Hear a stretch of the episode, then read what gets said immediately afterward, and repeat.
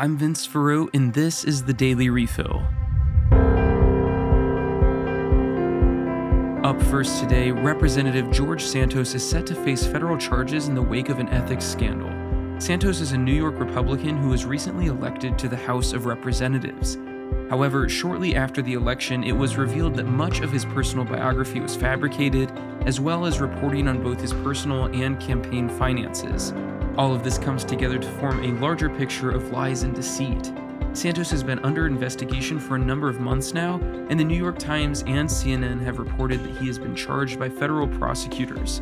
So far, Santos and his lawyers have not made comments about the charges, nor have the Justice Department or the FBI. Next up, the Pope of the Coptic Catholic Church is set to visit Pope Francis in Rome. The visit commemorates the signing of the historic Christological Agreement 50 years ago. The agreement brought to end a nearly 1,500-year disagreement over certain theological issues regarding the theology of Jesus. While in Rome, the Coptic Pope will speak at the Pope's Wednesday audience, which according to Vatican News is the first time the leader of another church has done so, and he will lead a liturgy in the Lateran Basilica. If you want to read more on this story or the interview he gave with Vatican News, check out the link in the show notes. Finally, the Pope had some very moving and insightful words to his brother Jesuits, who he met with while he was in Hungary. Part of their conversation focused on how to evangelize and minister to young people.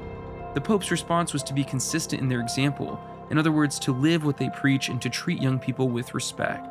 The Pope said, quote, "With young people in formation, one must speak as with adults, as one speaks to men, not children. Young people do not tolerate doublespeak, that is clear to me.